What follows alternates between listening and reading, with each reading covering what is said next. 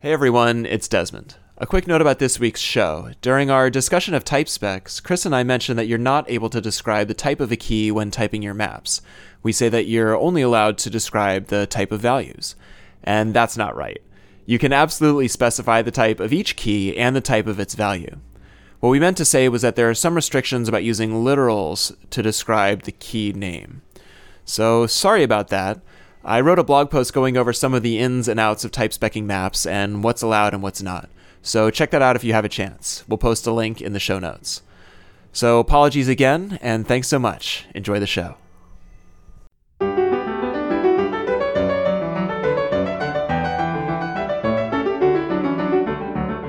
Hello and welcome to Elixir Talk, the podcast where we discuss your questions about Elixir application design and the state of the ecosystem. I'm your host, Desmond Bowie, and I'm joined by my other host, Chris Bell. Hey, Desmond. Hello, Chris. How's things going? Um, you know, you ask me this every week, and um, I never have a good answer. And it's one of those like, someone asks you how it's going, and then a bunch of things flood your mind at once, but you can't pick any one thing out of the mix. So good. I, li- yeah, that was a good TLDR. yeah, Good. sort of standard answer that people Nice. give. Yeah. Although I'm one of those people that um, when I ask people how it's going, I, I want them to tell me. I don't want them to be like, "Oh, it's good. How are you?" Because then you may as well not have said anything. yeah, I kind of just do it just to, you know, just warm things up. But uh, Mhm. I I didn't really expect you to go into this much detail about what how you're doing. But, you know, we're here now, and that's the show. So, Well, and that's just it. Is then when you do like give people an honest answer, they think you're an asshole because like they don't want to hear about it. They're just trying to be polite. They don't care. yeah, now you just to. burden me with all your problems, I know. Jeez. but the helpful thing is then you know who your friends are and who your friends are not. There you go. And we all learned something today. Yeah, even before we got to talking about Elixir. it's it's an amazing thing. Yeah, well, um, one of the things that I wanted to talk about today is uh, type specs in Elixir. Okay. Um, I don't, I don't know how many people use type specs. I mean, I've seen people use them in, in library code, um, but I, I'm not sure how many people use them in application code. Do you want to give uh, our listeners a little overview of type specs, just in case they're not familiar? Sure. So, as you might know, Elixir um, has types, but it's not a strongly typed language. Um, it's dynamic language. You can pass uh, whatever you want to functions, and it won't care. I mean, it'll blow up at runtime if you haven't specified um, a kind of uh, matcher or anything on the function. So, what type specs let you do is annotate each function with um, what types it takes and what types it returns. And um, it lets you define your own custom types uh, or use the built in types. So, and then you can use that in uh, the documentation that gets built. Um, the hex docs make extensive use of this sort of thing. The standard library is pretty good about um, having type specs in their docs. And uh, the dialyzer tool will help you catch errors if it notices that you're calling a function with an array when it should be a map. So um, it's only as good as you let it be. Um, and it puts a lot of the onus on the developer to um, do things well. And I think people don't use them that much because, one, frankly, it kind of clutters up your code base. Um, particularly if you have docs, strings ahead of each function, things can get kind of uh, noisy. And also, I think if you're writing tests, then you might wonder, well, why do I need, why do I need a type spec? So I'll kick it off with you, Chris. Do you use type specs a lot in your code? Yeah, I actually just wanted to to dig into what you were saying there. Why do you think it clutters up your code base? That's a weird statement. Okay, so I'm picturing a file in my in my brain vision where I have a couple of functions, and maybe I have a, a three or four line function, and on top of that is a three line doc string, and then below that is a one line spec. So now I have f- an equal number of lines of not code about the code.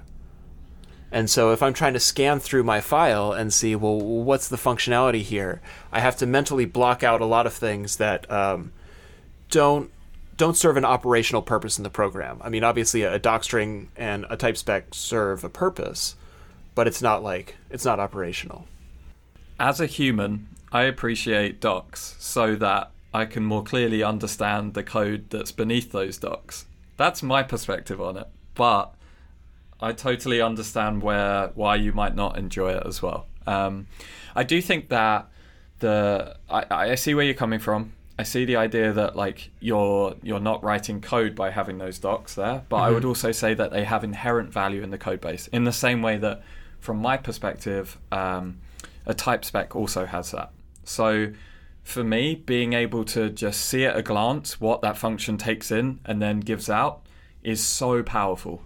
Um, and I think it really helps kind of clear up this idea of like, what does this function do? Especially when you're scanning through right? Like i've been like dumped into things and i'm like or come back to something months later and been like uh what does that do? Uh what does it take? You know and like something you know one of the arguments is slightly ambiguous and maybe it doesn't have a pattern match on a struct at the beginning. So you're kind of like left wondering what does that take in um, having that type spec really kind of clarifies things for me So, do you use them very much? Yeah, yeah. I mean, because Elixir's like because it's a dynamically typed language, I think having some kind of like hinting at the types that come into a function is a really important thing. Um, I honestly, I'm really controversial here. This might be a controversial opinion, so warning to everyone.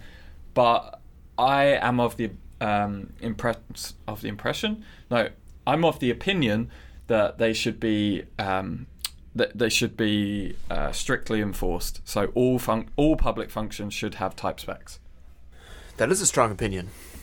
It, may, it might be weakly held. Let's let's test that belief.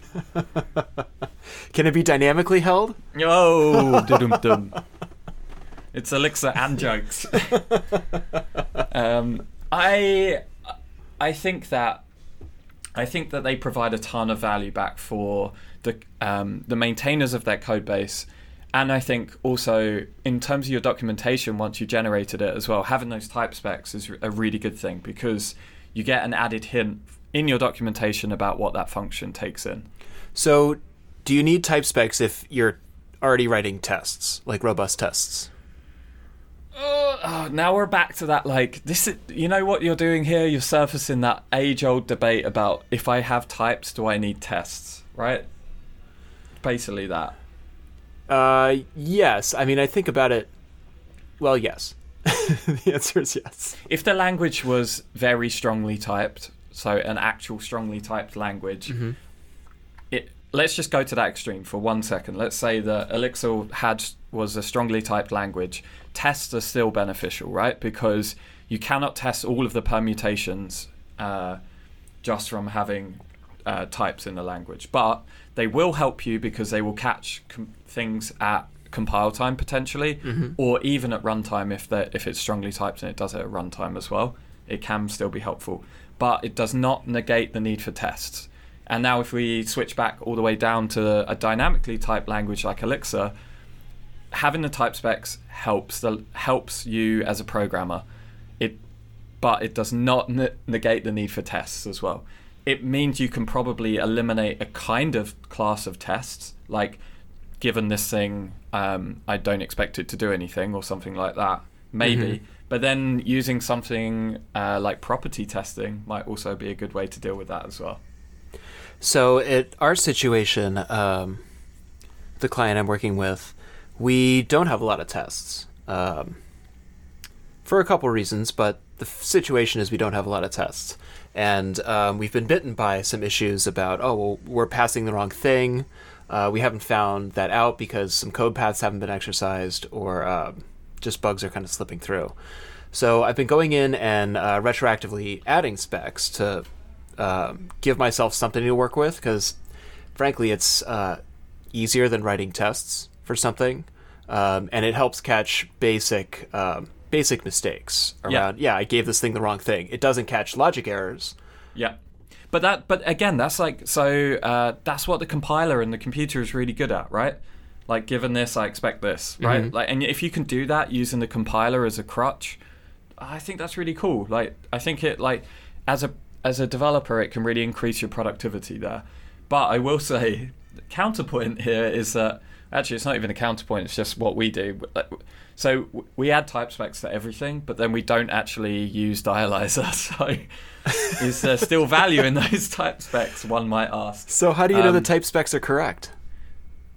Uh, well, you kind of don't, but you you hope that once the the engineer who is en- implementing it is doing it, they have checked it.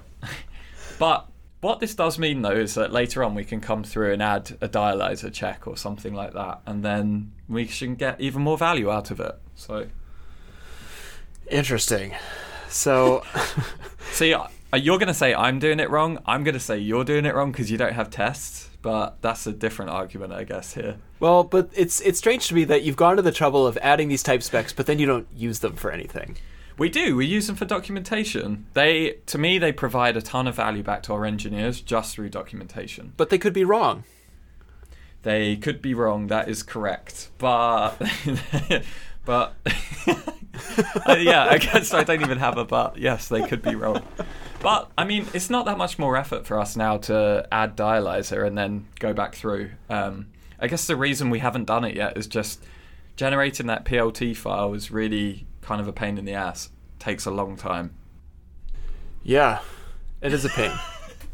you say, you seem like a man who has been stung by that in the past. Just like PTSD of generating this file. No, I mean, I actually the opposite. I mean, yeah, it takes a while, but that to me is not that's not a deal breaker. Now, I would like it if it were faster, sure. Um, but saying like, "Oh, it takes too long to run. I'm not going to run it." It's like, well, the test suite can take a long time to run. No. Have you even used Elixir? The tests are really fast. Bro, sometimes. Do you even? Sometimes yeah, no. test suites are slow. So, I mean, I would say for you, it sounds like you should invest in unit tests. Given the testing pyramid, it sounds like unit tests might be uh, a good move, right? Yes. And then smattering of integration tests. Yes. Uh, and to be clear, I'm not auguring against tests. Right, but you're saying that you're using type specs to just kind of fill in a couple of cracks. Yeah, at this point, it's like I will take what I can get, um, and it's easier to write type specs than um, you know if you're passing around a hefty data structure that needs a lot of things um, built up, and it's not immediately clear from looking at a function um, what later functions down the chain will need out of this like kind of massive um, God object that gets passed through.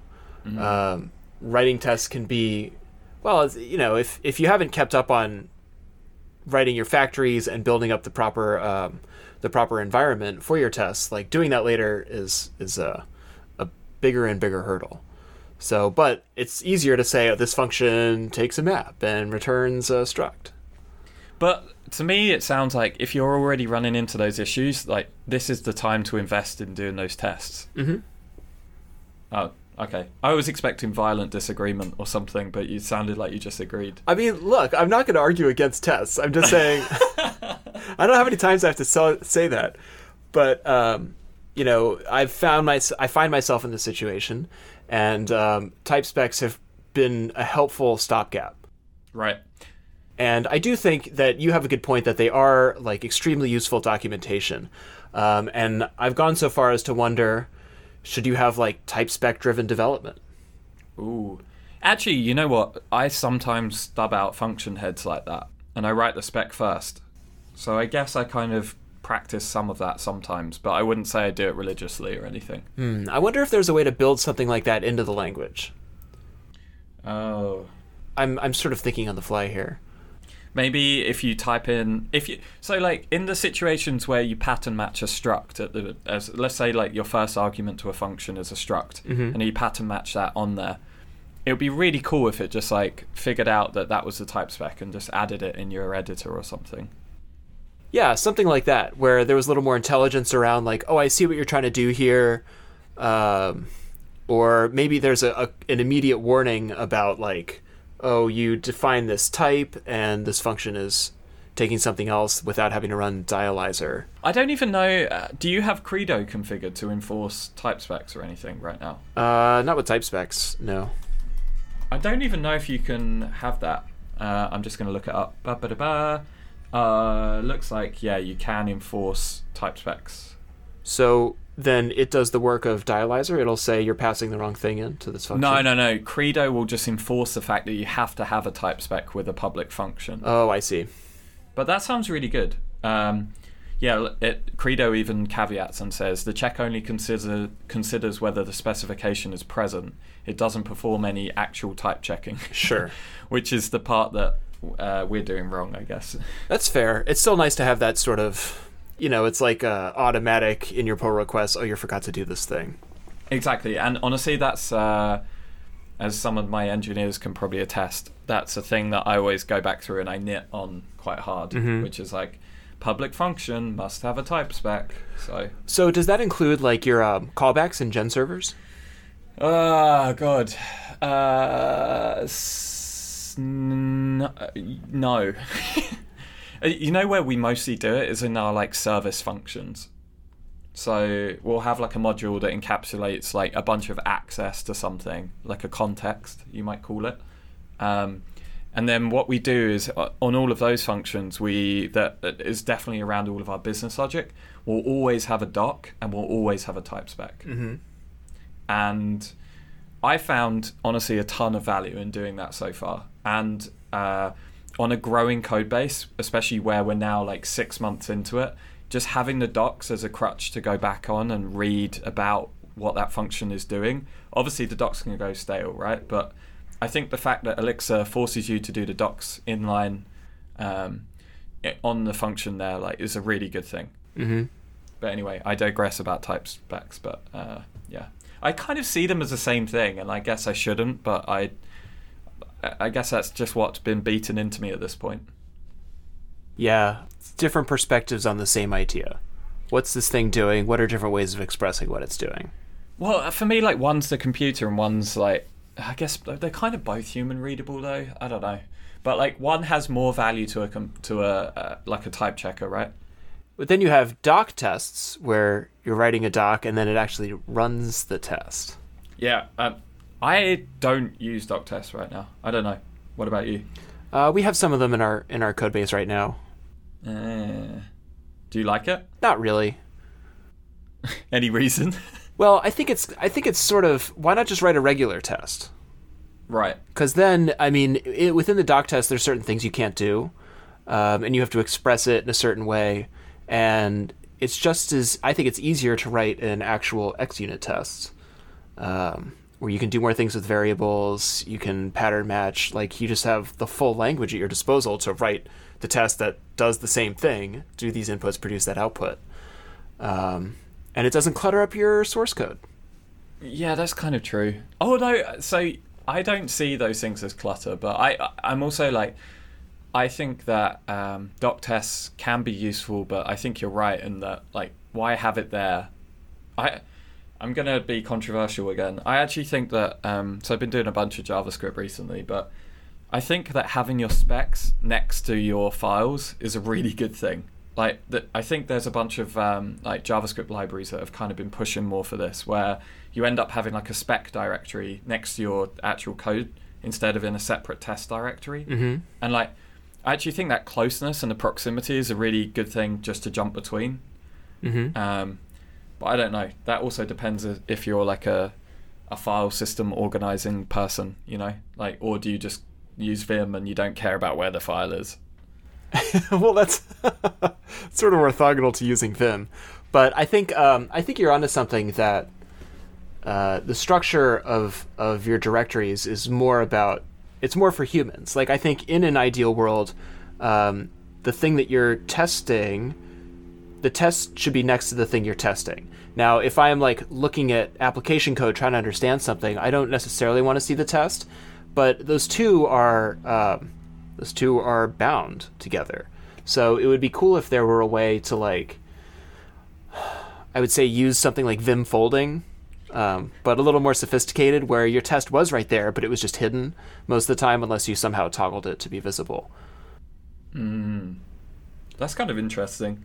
I yeah, so I like that. I still don't mind the test being in a separate file. I really don't. I think that they have different purposes and they should be in separate files. But um, I don't know. It might be cool to like experiment with like throw in Elixir test files inside of the um, the source code directory and then figuring out a way to only run those when you run mixed test. I don't know, kind of breaks conventions, but I wonder if people have tried this. I mean, I assume that there's a reason we segregate our, our testing stuff from the actual like do the thing source code. Yeah, I was just thinking that there probably is. It's probably about build and what gets uh, compiled. Although, like, it shouldn't get compiled because there's nothing depending on it. I would imagine, and there's scripts. It would be easy enough to um, mark your tests as tests and have the compiler ignore Yeah, tests. call it .spec.exs or something. Mm-hmm.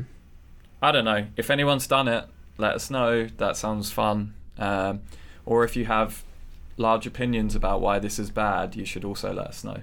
Well, you know what I would like to see more of, and I suppose we're on the hook for this as well as people who write blog posts, is blog posts about using type specs. Um, we have the official docs, the official documentation, um, and there's a couple of blog posts out there, uh, but it seems the offerings seem a little thin, and I would like just more examples um, of how can I I have this particular situation I want to test that, or I want to enforce that. Um, the map that gets passed in has a key with this value. That's another thing. You can't specify the type of a value in a type spec, just the type of the key for a map. The type, uh, y- yeah, I guess that's true. Why would you want to do that? Well, if I'm passing in um, a map of params that has a user ID key, is that pointing to the integer user ID or is that a string? Uh, that's true, I guess. Can you not do that? Can you not have a type that's? Uh, I, I'm pretty sure you could do that. I don't know. I can't think off the top of my head, but I'm pretty sure you could do that. If anyone knows how to do that, please write in. Couldn't you just do map and then say uh, user ID colon string string string.t? Um, that specifies the type of the use, like the user ID key itself. Does it, or does it specify the value? It specifies the type of the key. Oh damn! I know. Yeah. I feel like there must be a way to do that, but maybe not. Yeah, because I guess I always end up just saying map, and yeah, you're right. That's kind of if you're doing something that generic. But then at that point, just use a struct. Well, on the contrary, if I have um, two function heads, the same function name, but one says, okay, well, you passed in um, a map of params with a user ID, or maybe there's like an external user ID because you have some legacy system you're interfacing with. Um, I would like to to express that in the type specs. Like it, it does the same thing, but it, it looks for the information it wants in a different place and then uh, fetches the, the data in a different way. Yeah, I can kind of see what you mean. Right. Right, right, right. There's probably a way to do it. There's probably a way to type maps or type something like that. Can you do it on list keyword lists? Probably not, right? Probably the same problem. Um, I think you can specify the value of because a keyword list is a tuple. Yes. So oh, you're right. So you could probably do it like that. yeah, and you can say Yeah. what the type of each element in tuple is. Mm. But then, but then if it's like string or integer, you're just going to end up with every value in that keyword list representing those possible combinations, right? Do you see what I mean? I don't really see what you mean. Uh, say you had a keyword list that's like params, and it's like a, um, the atom A, and then the value one as an integer, and then you have B, and it's a string. If you were typing those, then you'd have to give both possible combinations. Yes. So you're kind of losing the value in doing the. I guess you could still like say A would always be this. But again, I think that's what you want to express is that these are both legal. Yeah, that's kind of true. Yeah. Anyway, we should probably not just program out loud. It never works out that well. I know a podcast is sort of a weird format for discussing programming Yeah, stuff. Especially like I I I never work well out loud. I think I need to like write down, you know. But we can't hear your delightful British accent if you're writing it down. Uh, it's true. It's true. Maybe that's better for everyone. So, did you have any other thoughts about type specs? Oh, actually, I had a question. Okay. I just remembered. if you only type spec a few functions, do you still get value out of it? I think so because, uh, as you pointed out, it does make for good documentation, and Dialyzer can still use that, Okay. even though it's not covering the whole farm. At least you've got a few crops. So you can do partial coverage kind of thing. So if you had function A, function B, function C, and I only type spec A, but B and C, uh, but B called C, and only one of them called A, we can we could still get value out of that. Yeah, I mean, Dialyzer will still look at the functions and try to infer what's going on. Oh, the inference. Okay. So you do get some something out of that. And yeah, it's one of the situations where you don't have to have everything to get any benefit. We should probably talk, uh, point to some really good uh, dialyzer talks in the blog post, in the blog post, in the show notes, because I'm sure there are some. Yeah, I mean, I, I would love to see more of this and get more of this information out out there. Are you using Dialyxir or Dialyzer itself? Because there's Dialyxir, which is like the Elixir wrapper for Dialyzer, right? Right. Um, Dialyzer. Okay. Maybe I should be using Dialyxir. Yeah, I, I thought one of them was slightly easier to interface with from Mix, if I remember. I don't know what I'm thinking. Just, are you even using it? Are you just making all of this up? Is that what you're? I, yeah. I swear I know what I'm doing. You just picked a random topic and you're like, yeah, yeah, yeah, type specs, let's do it. yeah, well, I think I've done pretty well for just making it all up on the spot. It's true. It's true. I didn't make this all up on the spot. No, we know. Show our listeners at home that we kind of know what we're doing. Uh, well, I think that's uh, that's probably enough about type specs for one episode. We shall revisit when we find out that we can do what we needed to do. Yeah, I mean we're learning along with everyone else. yep, definitely. Speaking of learning, I've been doing some interesting stuff recently with uh, hot code upgrades. Uh, do tell. Do tell.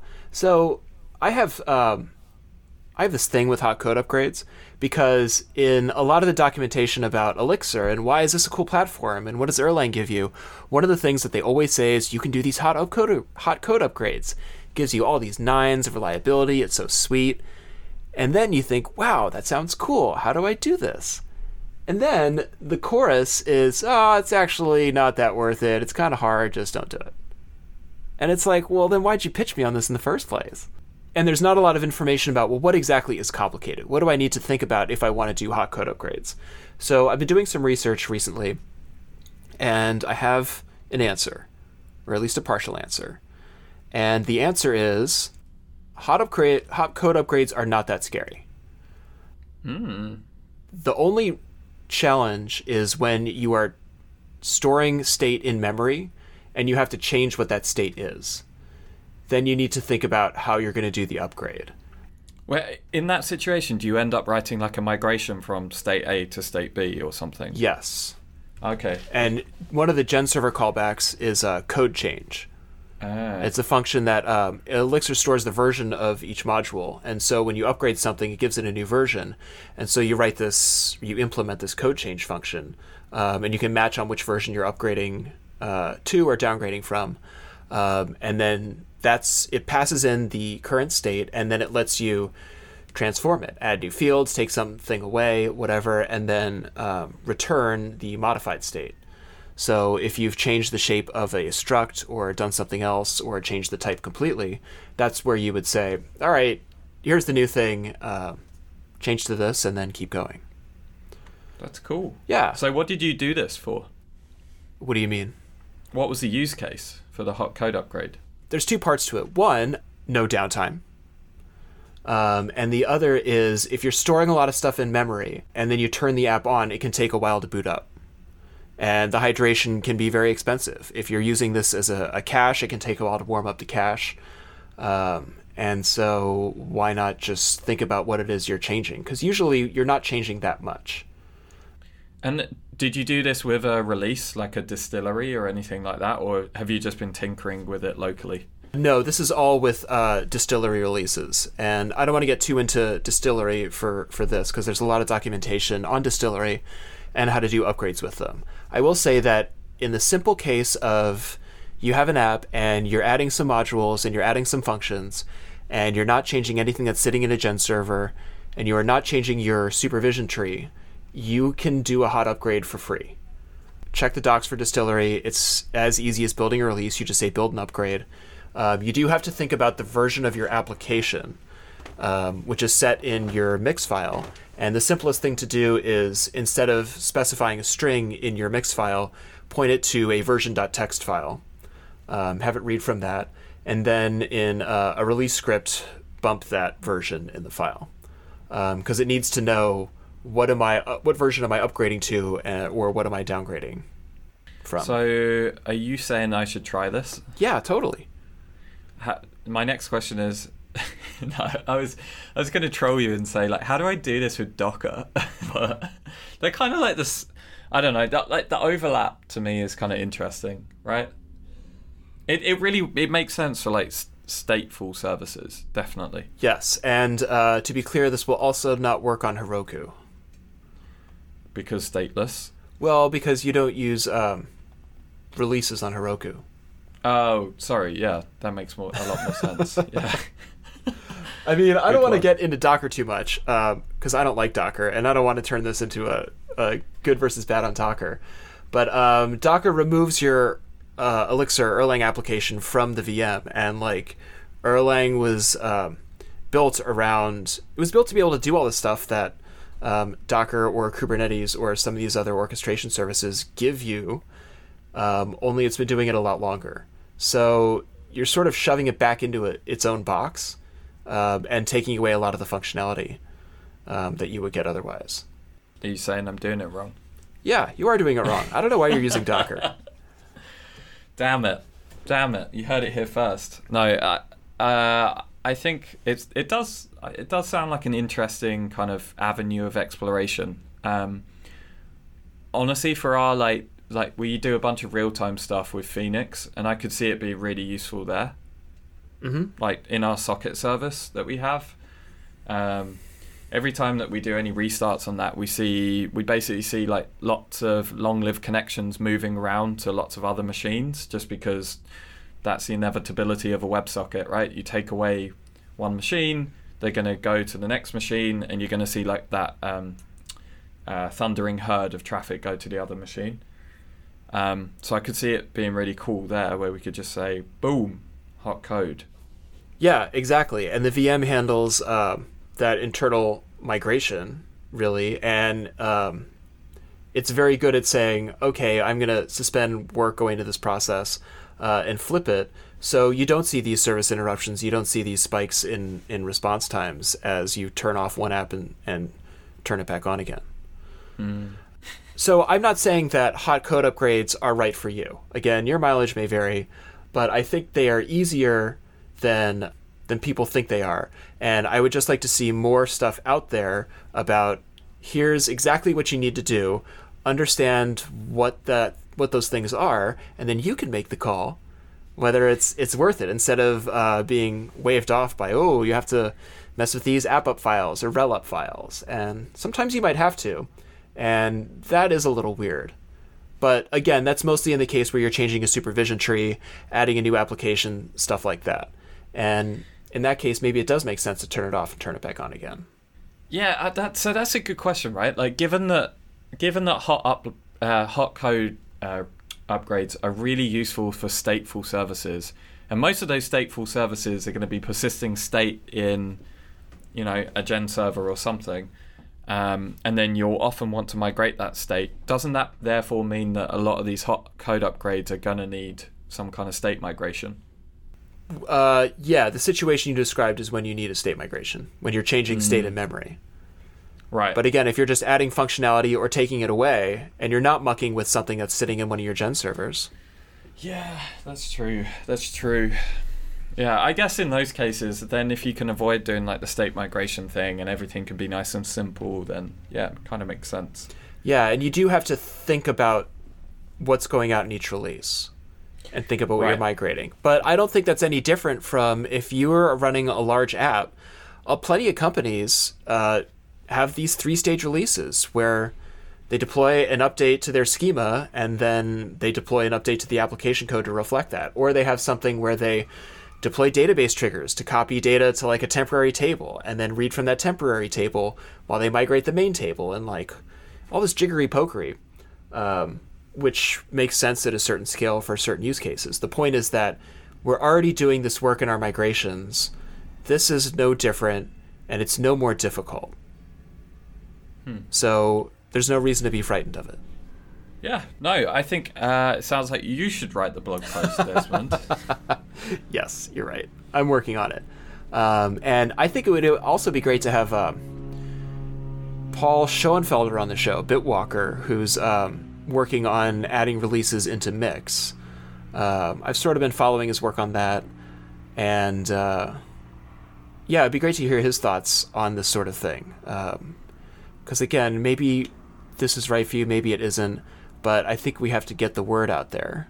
Yeah, maybe we can put the screws to him about like help make this easier. You know, see if we can push people uh, into doing hot code upgrades when it makes sense, um, and like get that for free when it's free. Mm.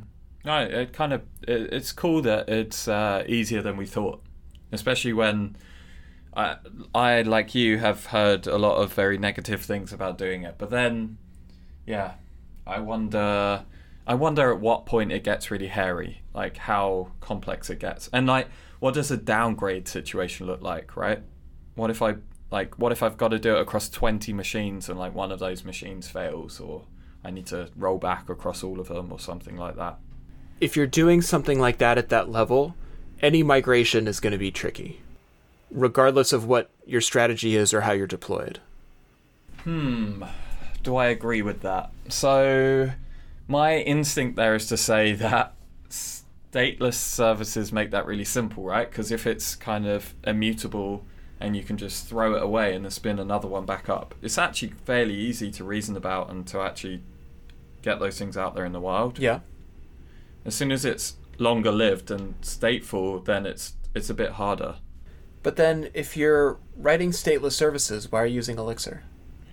Oh, oh now snap! We're different, yeah. Damn. I, yeah. So, I, I don't know, man. I think there's still a lot of value in doing s- stateless services in Elixir. Great programming language. It's pretty fast. You got the Erlang VM. There's still a lot of benefits. I don't think it's like as clear cut as saying if you're doing this, you should not be using this. That's true. I I think it is similar to buying an Aston Martin and only driving it in reverse. It's like, yeah, it still looks sweet. It handles well. It goes pretty fast, but you know. Damn. You know what? I think we're going to have to pick this one up for another day and debate this with someone else on the show who's maybe done some Go or something like that because I think that would make for an interesting debate.